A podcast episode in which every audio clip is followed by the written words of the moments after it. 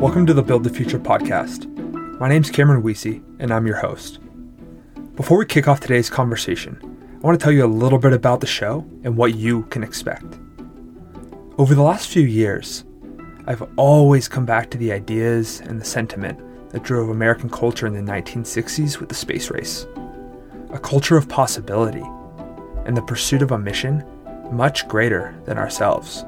A mission to do things, to quote JFK, not because they're easy, but because they are hard. I've always asked myself, why have we stopped dreaming about this future? Why have we stopped pursuing the world of tomorrow? Well, I've decided to stop asking and instead start building to start building a future where we're all dreaming about the possibilities of tomorrow and creating plans to get there. See, if we want to overcome the challenges that are facing our world today, we must build. To drive forward innovation in frontier technologies, we must build. And when I say we, I mean you, and me, and all of our friends. Whatever the issue or opportunity, we must refuse to sit idly by while some version of the future inevitably arrives. We must step up. We must challenge the status quo. And we must build the future that we want to live in. See, that's what Build the Future is all about. It's a place for definite optimism in a world of negativity. A place that promotes the ideas of those who not only see how the world can be better, but those who have a plan to get there. We're starting with this podcast where we share the visions of the future from those who are building it. Visions that inspire you, instill a sense of wonder, and get you thinking about the possibilities of tomorrow. All this with the hope that you too will decide to take action and build the future that you want to live in. So, with that, I welcome you, not only to the show, but to the future and the possibilities that lie ahead. Today, we're talking with Patri Friedman, who's the founder of Pronomos Capital, where they're funding the research and development of charter cities. In doing this, Patri and his team are building the future of governance and exploring the possibilities of being able to deploy laws like we deploy code. Especially now, as our world becomes more and more distributed, the idea of building cities and experimenting with new forms of government is an exciting one. And today, I'm excited to have Patri with us to explore these ideas. Patri, welcome to the show. Hey, thanks for having me. Patrick, on the on the Build the Future podcast, we're aiming to share compelling visions of the future from those like you who are building it. Can you tell us about the future you're building with Pronomos? Sure. So, what I want to do is I want to change how our governments work and how our cities are built.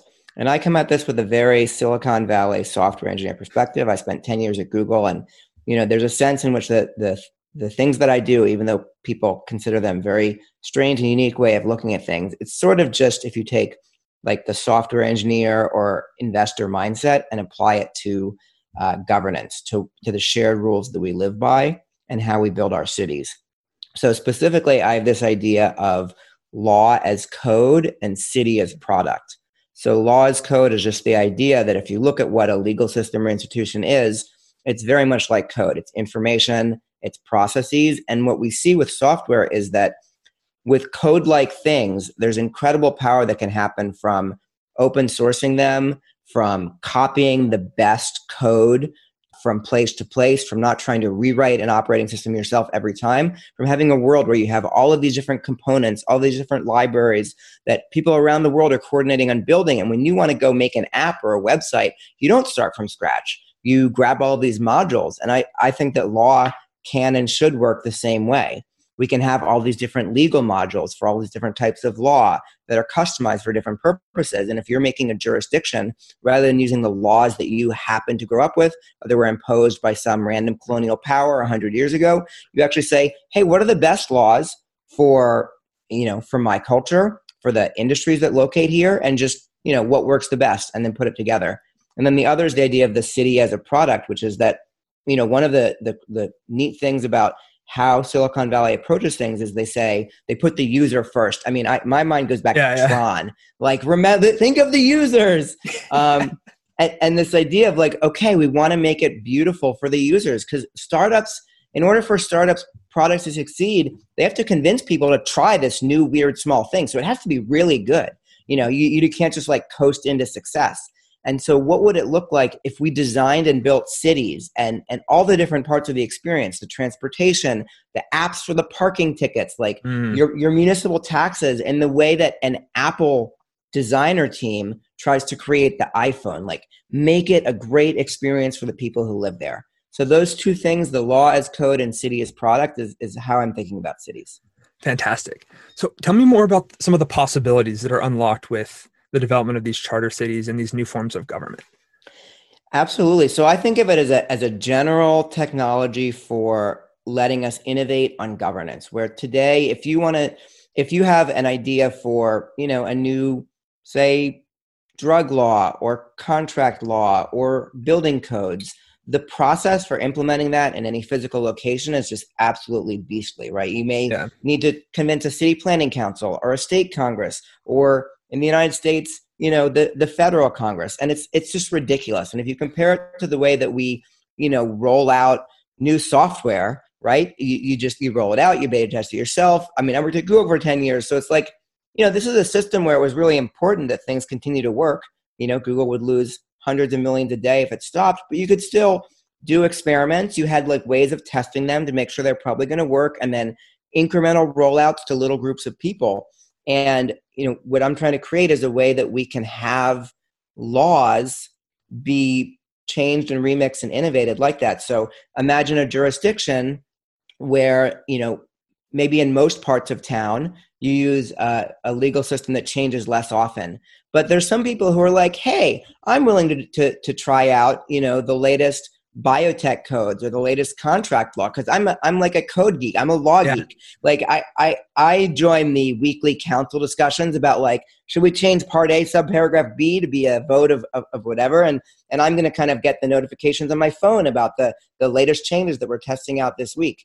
Um, so just kind of bringing at bringing about a world where we test new laws and institutions. I mean, I think the cryptocurrency world is, is a, a place that's really doing mm-hmm. this. And, you know, I, there's a lot of uncertainty about, you know, what, what the business models will be for cryptocurrency and, and how it will change the world and how much of it is scammy. But yeah. one of the basic things that they're doing is they're, they're experimenting with new economic models of sharing and governance at the speed of code. You know, yeah. that's what we want. And so it, it, it can get a little bit hard to pin down a, a specific future you know, kind of like, okay, it's it's 1980. What is ARPANET going to turn into? True, because true. I think it's so general, and that's what's so fun and exciting to work on it, and why like I've worked on it for 20 years, and we're getting some real traction. And I think yeah. in another 20 years, we might have something like like really close to the future I want, and and and 40 years, like it's big enough that I'm happy about that, but it's so big, but you know here's a random example that i was just talking about with with my coworker bradford cross that yesterday is right now we have a world where regulators, say banking regulators or the SEC, they write down a bunch of laws and then they ask a business to follow them. They say, okay, here's our anti money laundering laws. Well, why wouldn't you make a jurisdiction where the, the, the government owns the API calls for the finance world. So, you know, if you're a bank and you're trying to approve a new customer, right? You take all you at you say, what information do I need to ask them? How do I verify this information? Am I allowed to give them a bank account? Right? The government, the regulators who are deciding like the financial rules for the jurisdiction, they could like be the ones who own the library that the bank is calling, where yeah. they decide what do we ask them? Are they approved? And and like why shouldn't they? Like the if they're making the rules and they're trying to achieve an outcome of like terrorists don't get money yeah. or like scammers don't get it why shouldn't they also actually be doing the work? Right, right, and that's that's just one little example of a total paradigm shift in governance that would have a huge effect on you know the entire finance industry within one of these cities. And i you know i think that there's a hundred other things like that. Uh, my, my friend Balaji gave me this vision 10 years ago of provisioning space, physical space, the way that we provision cloud software. So you can just go right now and go to Amazon Cloud and be like, okay, I want 10,000 servers with this much RAM. I want this mm-hmm. much storage, you know, and it has to be serve North America, Europe, and Asia, right? And now, like, hit go. And then I get my servers, I can deploy my code to them.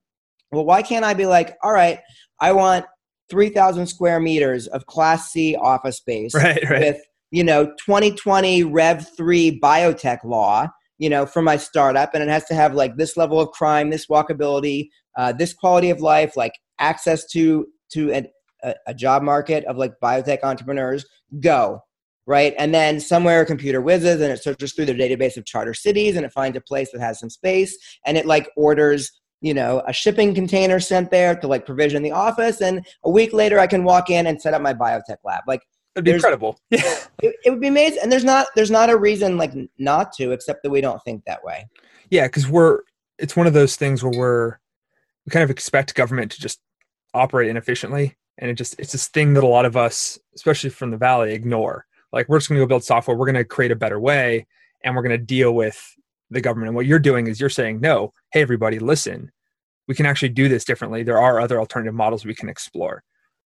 Absolutely. And it's I, I, just really believe in the like, you can ignore politics, but it won't ignore you. Yeah. And like like I understand why in the valley we want to ignore politics because it it doesn't work very well and you can't move fast and break things and yeah. you know it just it has all these bad incentives but unfor- but we can't ignore it because it's what controls the guns it's yeah. what you know it's gonna it's gonna regulate the big tech companies it's you know slowing down the deployment of of capital just has all of these negative effects. And so my idea is kind of how can we bring a bit of the valley mindset to how we run our governments. And and I think that's that the power of a podcast like this is is when you show people that I mean I think of the the 4 minute mile, right? And when you show people that something is possible, I think this is something that science fiction has a lot of power to and, and, and fiction on, on TV. Mm-hmm. Then they stop thinking, oh, things always have to be like this and so the idea of the government being as responsive to you as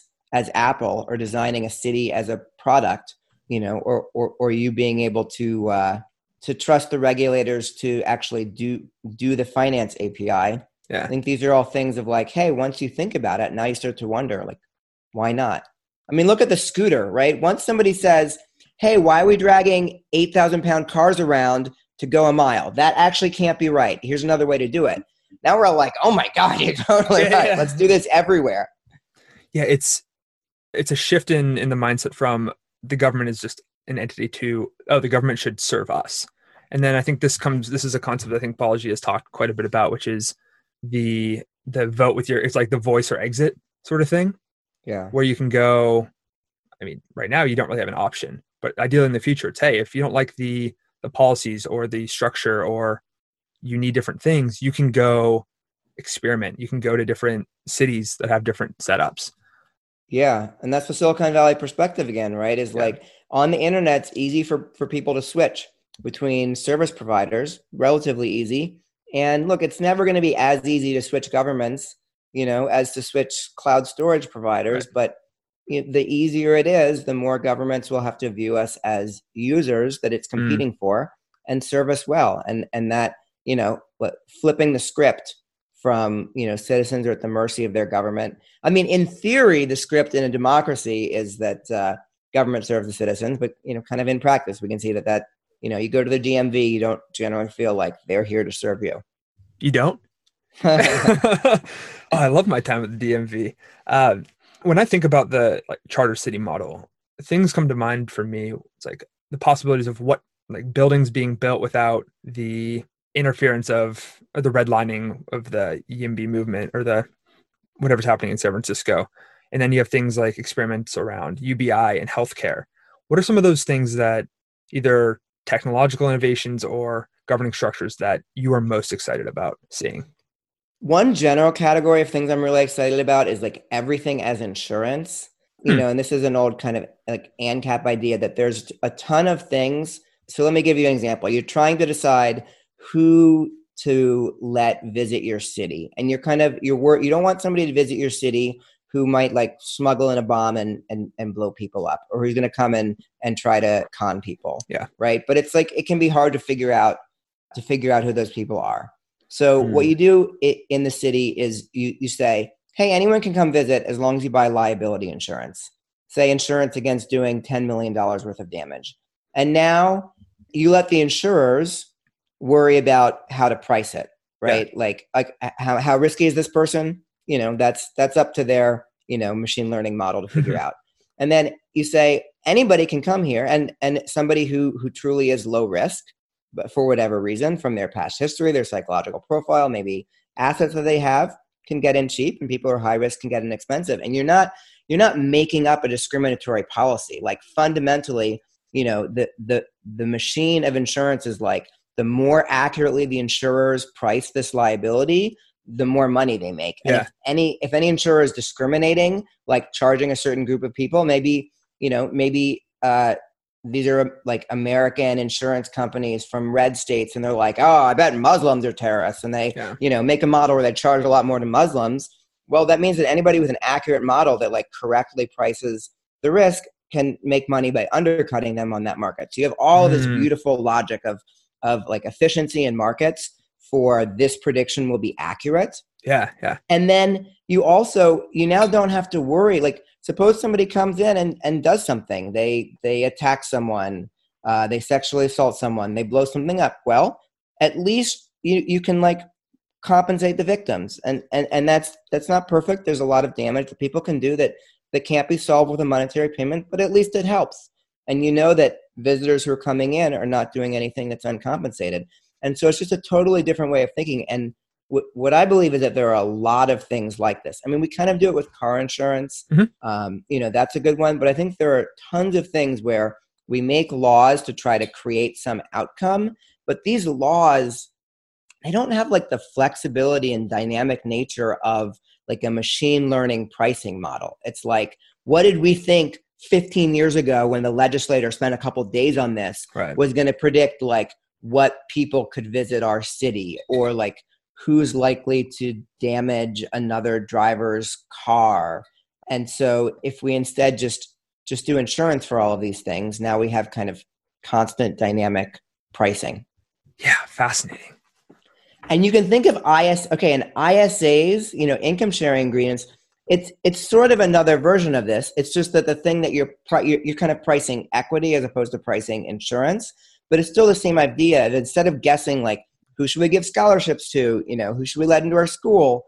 You're saying hey let it let a market mechanism figure out like what educational investments are positive expected value. We're like make a person make more Mm, uh, enough to pay the cost of this. And now you set this entire machine of efficiency in motion that's solving this important question and, and, and funding people to go to school.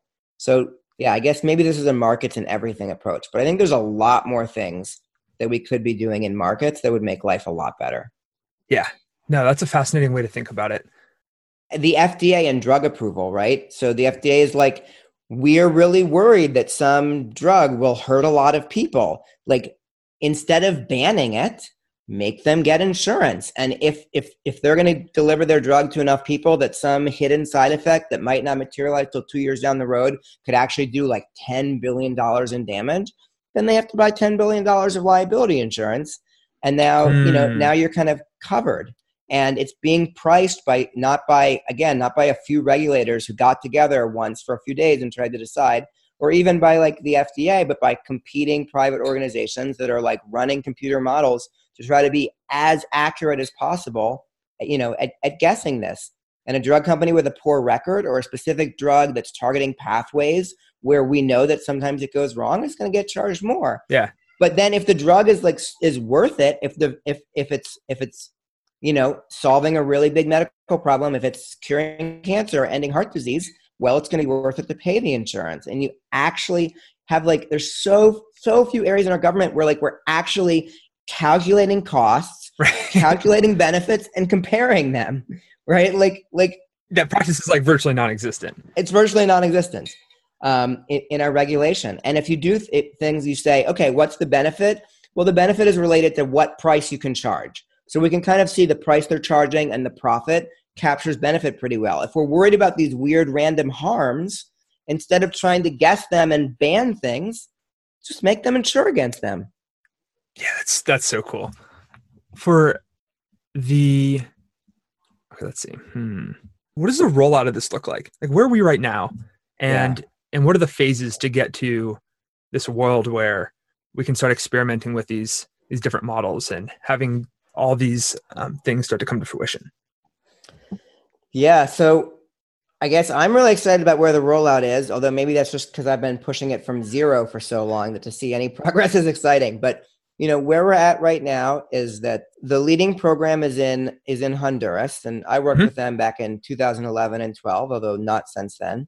And they created what they call the ZEDE program, and a ZEDE is a region in Honduras that's that's regulated by the Honduran government that follows the Honduran constitution and criminal law mm-hmm. but it can apply to the government to bring in best practice commercial law from other jurisdictions and run its own court system and police. So hmm. maybe you hire retired American judges, for example, as as your court system, or well-reputed international arbitrators. And so it's it's a it's a really innovative program, you know, very exciting, and, and it unlocks a lot of this potential to try out kind of new institutions. And you know, from what I hear, they've approved a few of these ZEDEs, mm-hmm. uh, and some of them are kind of being designed, but none of them are actually like launched and operating yet. But they will be soon. You know, in the next year or two, some of these will be running. And at Pronomos, we're working with a number of other countries on similar programs. You know, in some cases, kind of less innovative than the Honduran ZEDE program, but I think a lot of countries are, are looking to see what happens in Honduras. Yeah. And I've talked to several governments in Africa and Asia and Latin America, all of whom are considering copying the Honduras ZEDE law. Oh, neat. And so I think, I mean, you know, governments don't tend to be innovators. I think there's a lot of potential for this to to accelerate really fast if it works. So what we have now is a lot of teams out there who are working on charter cities. They're working with governments to craft the regulations. They're working with developers on the initial plans and they're looking for tenants and residents. And there aren't any that are kind of operating, but there are, you know, I mean, how many pitches? I've probably gotten 30 pitches in the last year. And I'd say easily 10 of these projects are kind of active right now that have founders and, you know, and are moving forward. So what this looks like is in the next couple of years, you see the first few charter cities happen. Yeah. They're under the jurisdiction of a host country they're focused on economic benefits for the host country, providing jobs to locals, bringing in foreign investment, being a you know a just a more a more modern environment, so more eco-friendly, more mm-hmm. citizen-friendly, more business-friendly, just upgraded governance. Uh, one of one of my advisors, Taavi Kotka, did the e-governance program in Estonia. Yeah, and that's another model that that people look towards. And I I find it so something that's so fun about this is because because large organizations, including governments, are just slow and not very innovative and behind the curve. Like we know this in software, it's just a thing that happens. Whereas small jurisdictions are just they're more responsive they're, they're yeah. more nimble is that we're seeing a world where like the cool new things that are happening are happening from these these tiny jurisdictions like estonia or yeah. uh, or honduras or you know i love the the constitution in liechtenstein where constitutional monarchy and any town can secede. They're like, if you don't want to be part of us, we don't want you. Like, we're all free. Where it's it's like the tiny jurisdictions that are doing the coolest things that, that the big countries are going to have to copy. So so I love that. So in the next couple of years, you're going to see several of these charter cities launch and be taking residents who'll be able to live there. And if it works, uh, I think it'll catch on and become the new thing in international development. And then you're going to see dozens of countries kind of racing to create these programs, all you know, copying kind of the simplified common law that that we're working to create through projects like ULEX, our open source legal system. Hmm. Um, but they'll all they'll all still be under the jurisdiction of the country. I think in a lot of it, it's going to be what we're seeing is is countries are much quicker to be willing to change all of their like their civil law or their commercial law, things like contracts, labor law, building codes, and they're not really open right now to changing their criminal law. But that's something that that may change over time. And I think that you'll see the number of these grow a lot in the next five years. You'll see the size, like the the population that they have grow and the degree of autonomy. And then what I see as the as the next big milestone, which may be 10 years, is when the, the movement as a whole has kind of proven itself, yeah. gotten enough capital, enough enough people involved that we can try to start like a a sovereign city state. So yeah. work with the international community to develop the criteria. Because right now in international law, there's no there's no path. there's no like recognized definition of of sovereignty or path to getting it. Mm-hmm. Um, but I think that if you can credibly start a city state that has the population and the economic power of a you know a 20th percentile country, and you spend a lot of years working with major countries in the international community on standards for recognizing a country, you got a good shot at being able to start one in say 10 to 20 years. So that'll be a big a big milestone. Is that kind of your long term goal? Absolutely. to to start the first venture backed sovereign city state and and ideally i mean my long-term goal is to create a world where people can start countries like they start companies today spin it up get that get the servers going pulling the open source libraries for the for the code and then the policies. Man, when we have all these these different i guess the, the cities will be supported by their host countries. What might how might that affect like the geopolitics? Because i can imagine one there may be for lack of a better term like brain drain on certain areas. People will go to these cities because they have better tax laws better infrastructure um, better just standards of living. And then two what role might citizenship play there?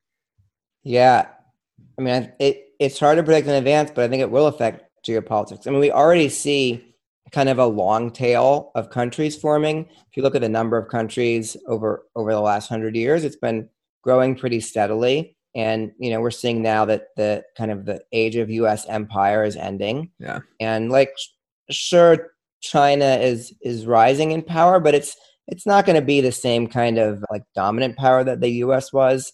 You know, if you just look at at, at the numbers, like.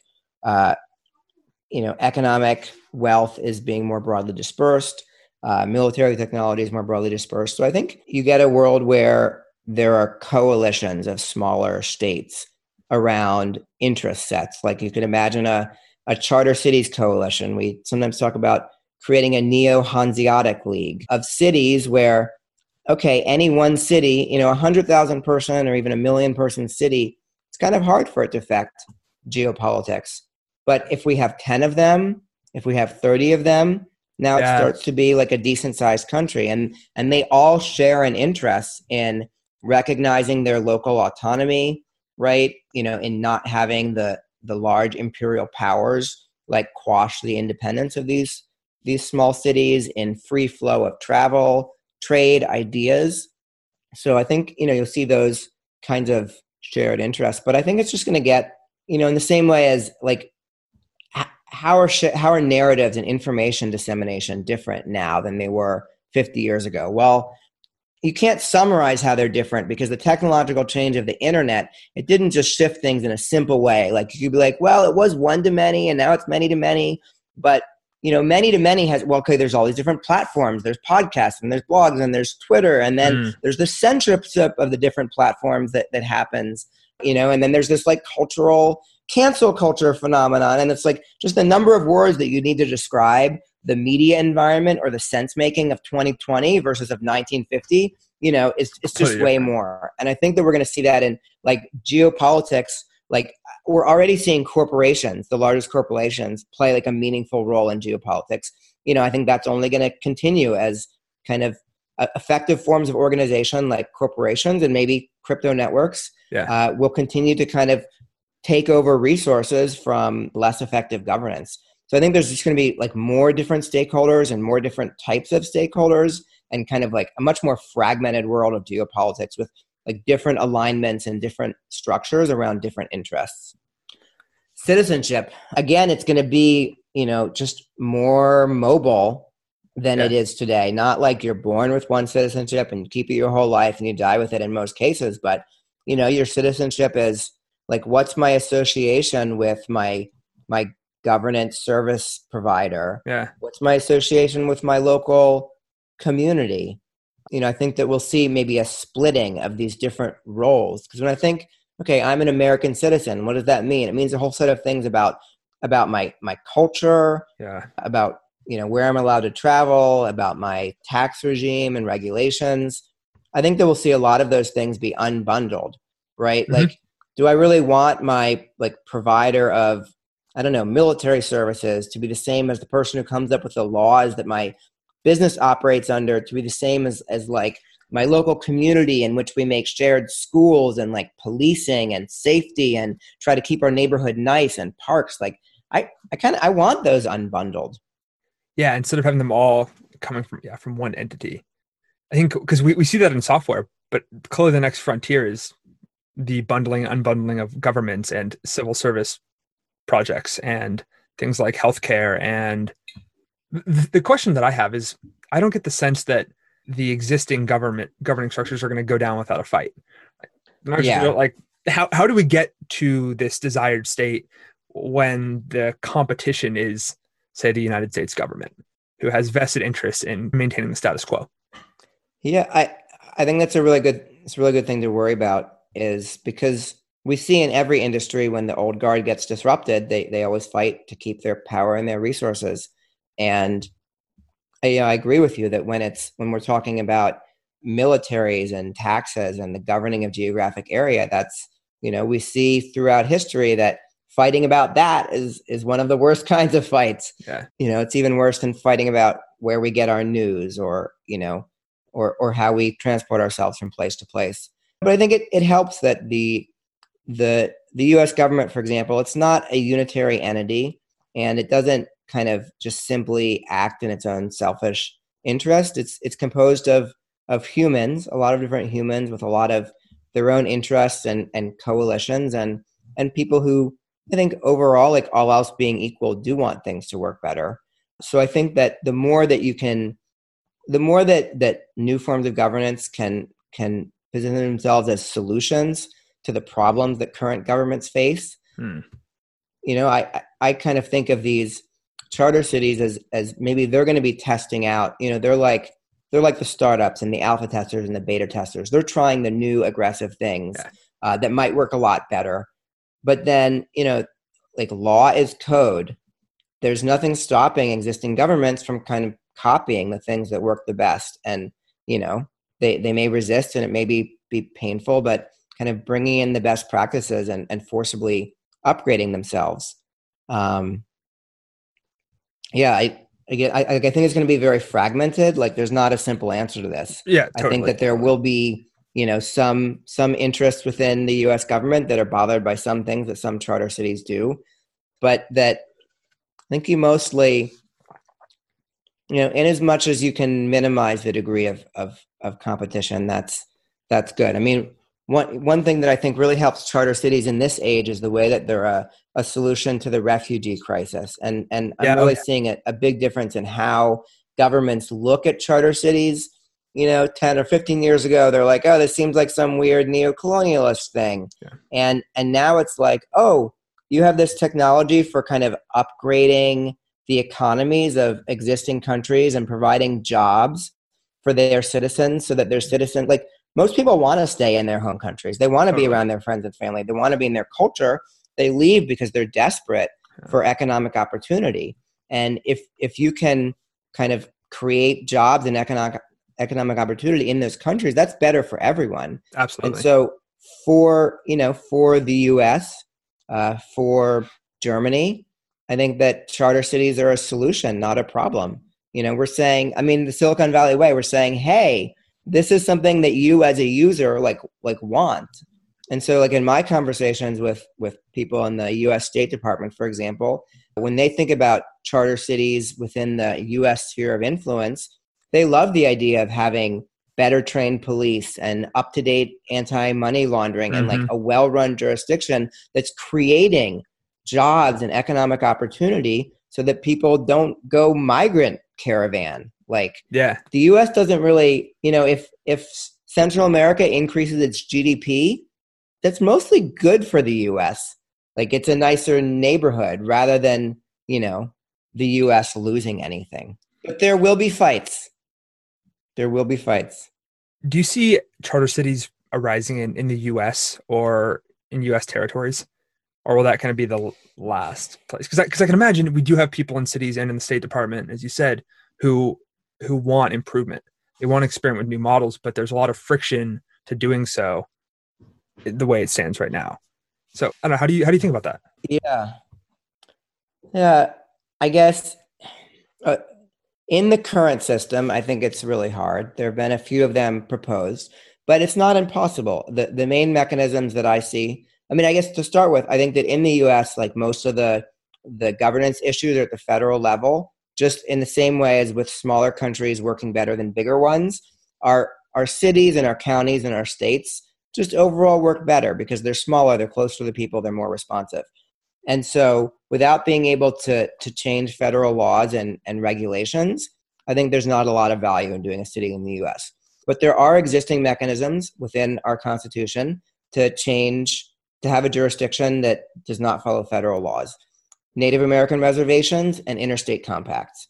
And so I've looked at several projects involving Native American reservations. There are some really significant legal benefits. Trade tariffs don't apply, intellectual property laws don't apply. Um, there's a lot of significant autonomy based on the last few decades of, of federal court precedent. So that's meaningful. And then an interstate compact has to get approved by a majority of Congress, but a group of states with approval of Congress can choose to opt out of federal law. Uh, there's there was one high profile one where some states opted out of some parts of Obamacare. Hmm. Um, so it is definitely definitely doable. So with with those mechanisms, I think there is some potential. So that's that's today. I mean, like at Pronomos, we kind of we don't really expect to do anything in the U.S., but you know we're we're open to it oh, yeah. if it does if it does fit into one of these categories.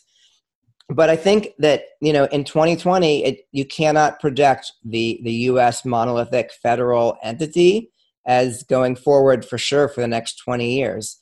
Right? It's it's never been more tested. There's never been more strain, and so it's a very very wild and uncertain time right now that's right and so what happens as the you know as the US realizes that maybe this country is too big to govern in all the ways that we try to govern it as one people. I mean, look at the differences in in coronavirus rates in different regions or even here in California between different counties.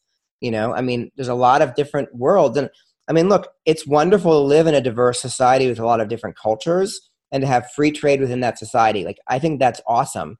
But there's got to be like some of the rules that we have, you know, the EPA and OSHA and the FDA and the BATF and the DEA. Like, there's some of the things that they regulate that re- that should be different in different states. Totally. Like the legality of psychedelics or the trade-off between like business and the environment you know or the way that policing is done i mean you know with with everything that's going on right now like so i think that we may we may see the us kind of realize and to me it's like it's not a failure if the us says you know what we should have like less laws at the federal level and more yeah. diversity. Like that was the exactly, idea of exactly. the entire country. Like you're not you're pivoting back to what it was supposed to be. Like you're not giving up. So i think there is more potential than ever before for the us to make some kind of big big pivot yeah. right? And and it would be you know and the states would be like this it would be maybe a coalition between the states and congress and a, a friendly president mm-hmm. and i would expect it to be opposed by the federal deep state like that would be the war because they're they're the ones who who stand to lose the most but if you look at the number of states that have called for a new constitutional convention i mean last i checked it was at maybe 13 or 14 yeah. and you need two-thirds of states you need 36 so like 13 is like that's that's getting there.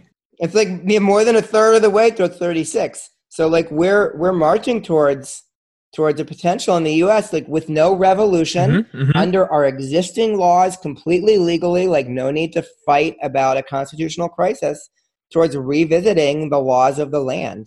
And that's that's pretty exciting. So maybe uh maybe the the new the 20, 21st century constitutional congress will approve charter cities. That'd be that'd be so cool. Yeah, because we take advantage of the existing infrastructure to an extent. We can test stuff out much faster. Yeah. For example, you like you you can make an amendment that lets states like opt out of federal regu- regulations by category so that for example the fda by default starts out regulating all 50 states but any of the states say with a two-thirds vote and approval of their of their Congress could say, okay, we're going to do our own FDA. Yeah, yeah. Like that single structural change would just completely unlock like governance competition in the US. Yeah. So what other so we have this social cu- cultural climate right now.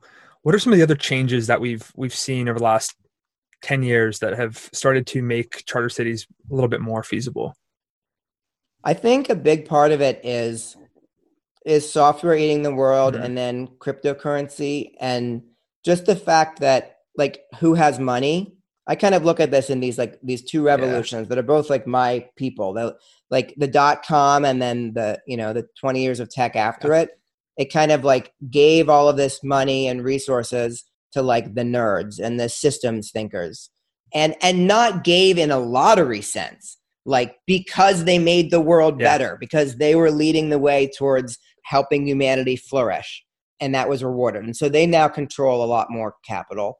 And then you know to a smaller extent and we'll still see how it plays out but cryptocurrency gave all of this capital to people who said hey let's build private alternatives to things that used to be private. Money used to evolve by by cultural consensus. So the name of my fund pronomos uh, nomos is the ancient greek word for law and it actually Hmm. literally means custom and it came to mean law because they saw law as being customs that were then enshrined as legal Mm. principles.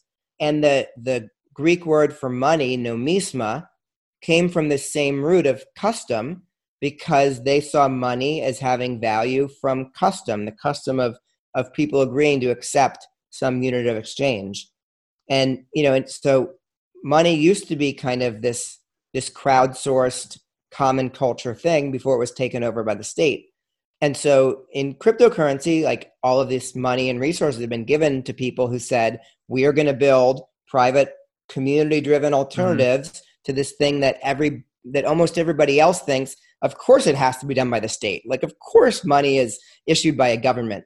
And so when resources are given to people who think in terms of systems analysis and you can Mhm. build the future and like we can actually with our hands like make things real and different in small teams not by like having to convince hundreds of millions of people when those people are given money and then the people who say okay like let's let, let's look at what something like money means from first principles and think about re-envisioning private alternatives and like how can we take back power you know from the gatekeepers are given lots of money. That creates an intellectual and a financial environment where people who are really open to these ideas of like how can we bring government back to the community how can we make it work better? How can we make it be upgraded at the speed of code?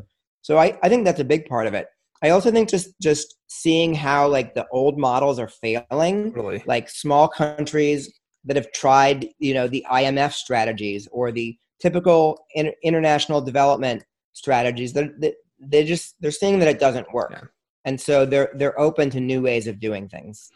So the other question I have for you is you've been working on this for a long time, like 20 plus years, right? What's what's kept you going? Why did you decide to like that this was the thing that you wanted to spend your life working on?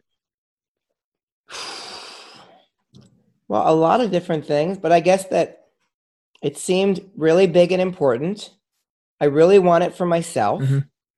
and i i felt like i had the right like skills and background and i was getting enough i've gotten enough traction over time to kind of see it as being like a like a not like a realistic moonshot one that's Mm. like yeah and and and and I, look i love it's it's wonderful to be a part of something big right? I mean that's just it's just fun.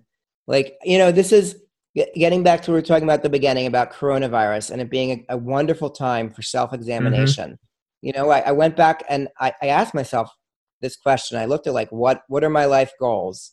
And the way i see it is is like i want to help humanity with some kind of like of, of big new ideas. Like i love playing with you know things like what you talk about in your podcast. Let's let's reimagine the future. What are like the big ideas that are that that could really change humanity but are actually possible? Yeah. i mean there's a lot of these you know whether it's like ai and and neuralink or or going to mars Yeah. you know or or or eliminating disease by hacking our genome like there's a bunch of things that are kind of tractable you know reinventing government kind of tractable but also huge and i realized like i just want to play and with and help one of those as my mm-hmm. contribution to humanity And I was just lucky enough that that in my early 20s I kind of like came across this problem because I was personally frustrated. I was like there's no country I want to live in. Like none of them are run very well and like the ones that are the most safe, they're like really socially intolerant and the ones that are socially tolerant aren't very safe and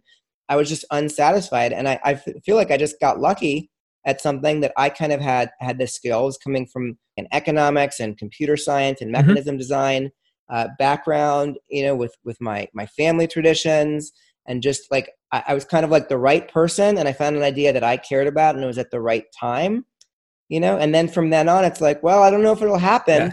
but it's big enough that even a small shot is worth it, and and that's just fun. And now I'm just, you know, it was literally it was not until the past two years right? So it was 18 years before it got to where I'm like, wow, yeah. it is actually going to happen. As of the last two years, like it's going to happen. Like we're going to reinvent our city. We're going to have government. We're going to have laws in GitHub. Yes. Like we have a model legal system on GitHub today. Within a few years, there's going to be multiple jurisdictions using it. Like 10 years from now, the idea of version controlled legal systems and like new special economic zones going and putting together a set of law like 10 years like it will happen yeah. i don't know if i'm going to make money doing it like i don't know if we're going to have you know downs as well as ups but like the ball is rolling so now it's just kind of like all right let's try to guide it so it happens well and enjoy it so how does that feel for you well i feel very optimistic i guess i sort of feel like vindicated um in the sense that a lot of people said I said that this like viewpoint was insane in the early years. I, I feel very warm towards like the people who from the beginning were like, yes, that's what we need mm-hmm. to do. We need startup countries. You know, we need to we need to be able to deploy institutions like uh like new like npm packages. Um yeah, and I guess just like excited. I'll again with the, like coronavirus self improvement for me like i love learning and and one thing i like about being a, an investor is that i just i love the tech stack of the world like and the economic stack. Like there is no like technology in the sense of like a way of manipulating natural reality that you can tell me about and bore yeah. me like whatever if you're into how you know the new transistors are being made with nanoparticles i'll just sit there and and listen. Because like i'm just excited about how we as humans manipulate the natural world. And same thing with economy it's like if i meet somebody with a job that i that I've, i i don't i've never heard of before i can just sit and listen to them. Totally. talk about their job and think about how they fit into the economic stack of the world. But but the downside of having so many finding so many things interesting is that like you get overwhelmed like what what books should i be reading? What part of economic history should i study? Like what theories? Yeah. there's something incredibly relaxing to me about like I no longer wonder like what my role is in the world or like mm. what subset of things to work on. I can focus deeply because like I found my thing, it fits me and it's enough traction to know that this is what I should work on. And and that's just it's just it's just a great way to live. Totally. Yeah, it's got to be relieving and yeah, calming to know that okay, I have my direction, you have your lane and then you can just you can channel all of your all your cognitive energy in, in one direction versus the the back of back of mind chatter about this right? Am i going the right direction? Exactly. Yeah it's very relaxed. And look i i love the the beginning of the exploratory period. Like that was fun for a while you know but at some point yeah you want the the relaxation of of finding that lane. So now that you found your lane what are if you look out, you look next to you at the the other lanes, what what other opportunities do you see um, for people to go take big risks and to go build some of these moonshots? Like what else? What else is interesting that you would like to see other people building? Hmm. Yeah, there's there's a lot of there's a lot of things. Um, you know, some of the general themes I'd say, world of atoms Mm. Like like how can we make stuff and make physical stuff work better? Whether it's you know mass produced manufacturing of buildings or you know new material science. How can we bring these in? I mean, I I look at a company like Tesla. They brought software to the car mm-hmm. in a sense. So they're still making these, you know, hunks of material that move you around. But their their entire manufacturing process and then the way that the car operates is driven by software. So they've managed to to nudge a bit of the physical world towards having a bit more of this like rapid improvement and user focus that we have in software. I I feel like that's something that, that we just need done to to everything.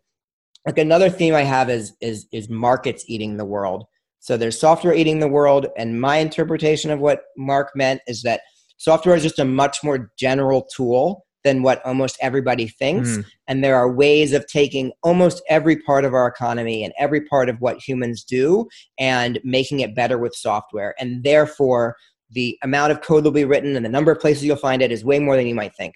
And I think the same is true for, for markets. And if you look at, you know, I look at Uber as just, oh, they made a market in in car rides.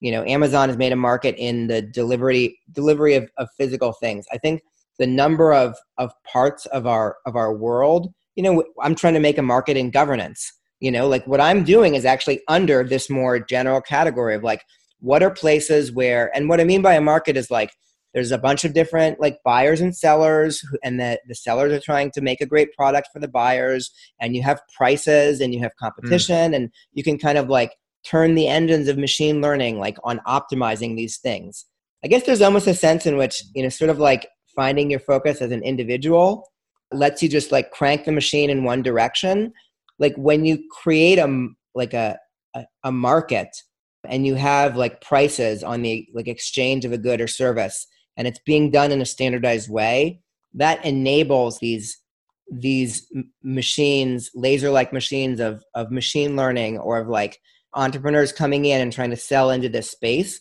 to then just go like optimize yeah. like you know I, I i have my framework within which to do it and i view i view cryptocurrencies as just this this set of technologies that can help make more markets and so i think that there's there's just a huge you know like with software eating the world they're just every industry that is not like trade. I mean, when I say indus- every industry, like I think there are some parts of our non-economic life. Maybe, um, actually, I don't know. I, am trying to decide whether like a market for romance, you know, because Tinder's it's not really like a like a market, but you could imagine a, a way of structuring things where you kind of like picked who to set up on dates with who in such a way as like the the the market made the most money if people like ended up getting married and like being happy and having grandchildren yeah. decades later like if you set up a market mm. like that i think that that would make humanity better totally totally um so there's just so many areas where just figure out like where you can make a market beautiful Patri, we're we're almost we're like just about at time. I want to be very conscientious. I have one quick quick last question. Let's see if we can squeeze it in in like a minute. Um, what do you what do you want people to know that that you don't often get the opportunity to to share?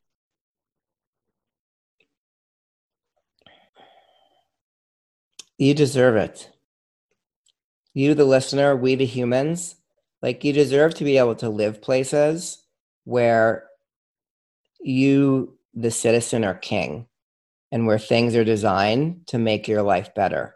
It's not just something we say because, like, to to outcompete the existing governments we're going to have to like make it better for people like i also feel that we as humanity we deserve to be served and catered to by our systems and not have our systems kind of move us around for their own benefit so this is not just the way the future is going but it's it's like good for humanity like it's a spiritual or an ethical good to have your city serve you.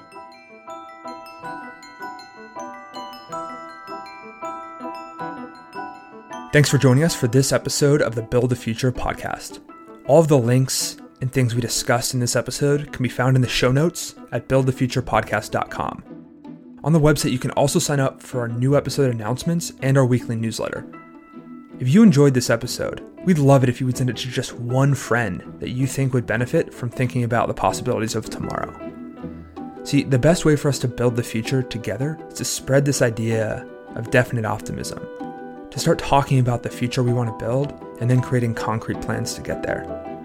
So if you're thinking about building, want to get support, or simply want to hear about specific topics, ideas, or from certain people, shoot us an email at hello at buildthefuturepodcast.com and we'll see what we can make happen. Thanks so much for listening, and that's it from us. Until next time, go build.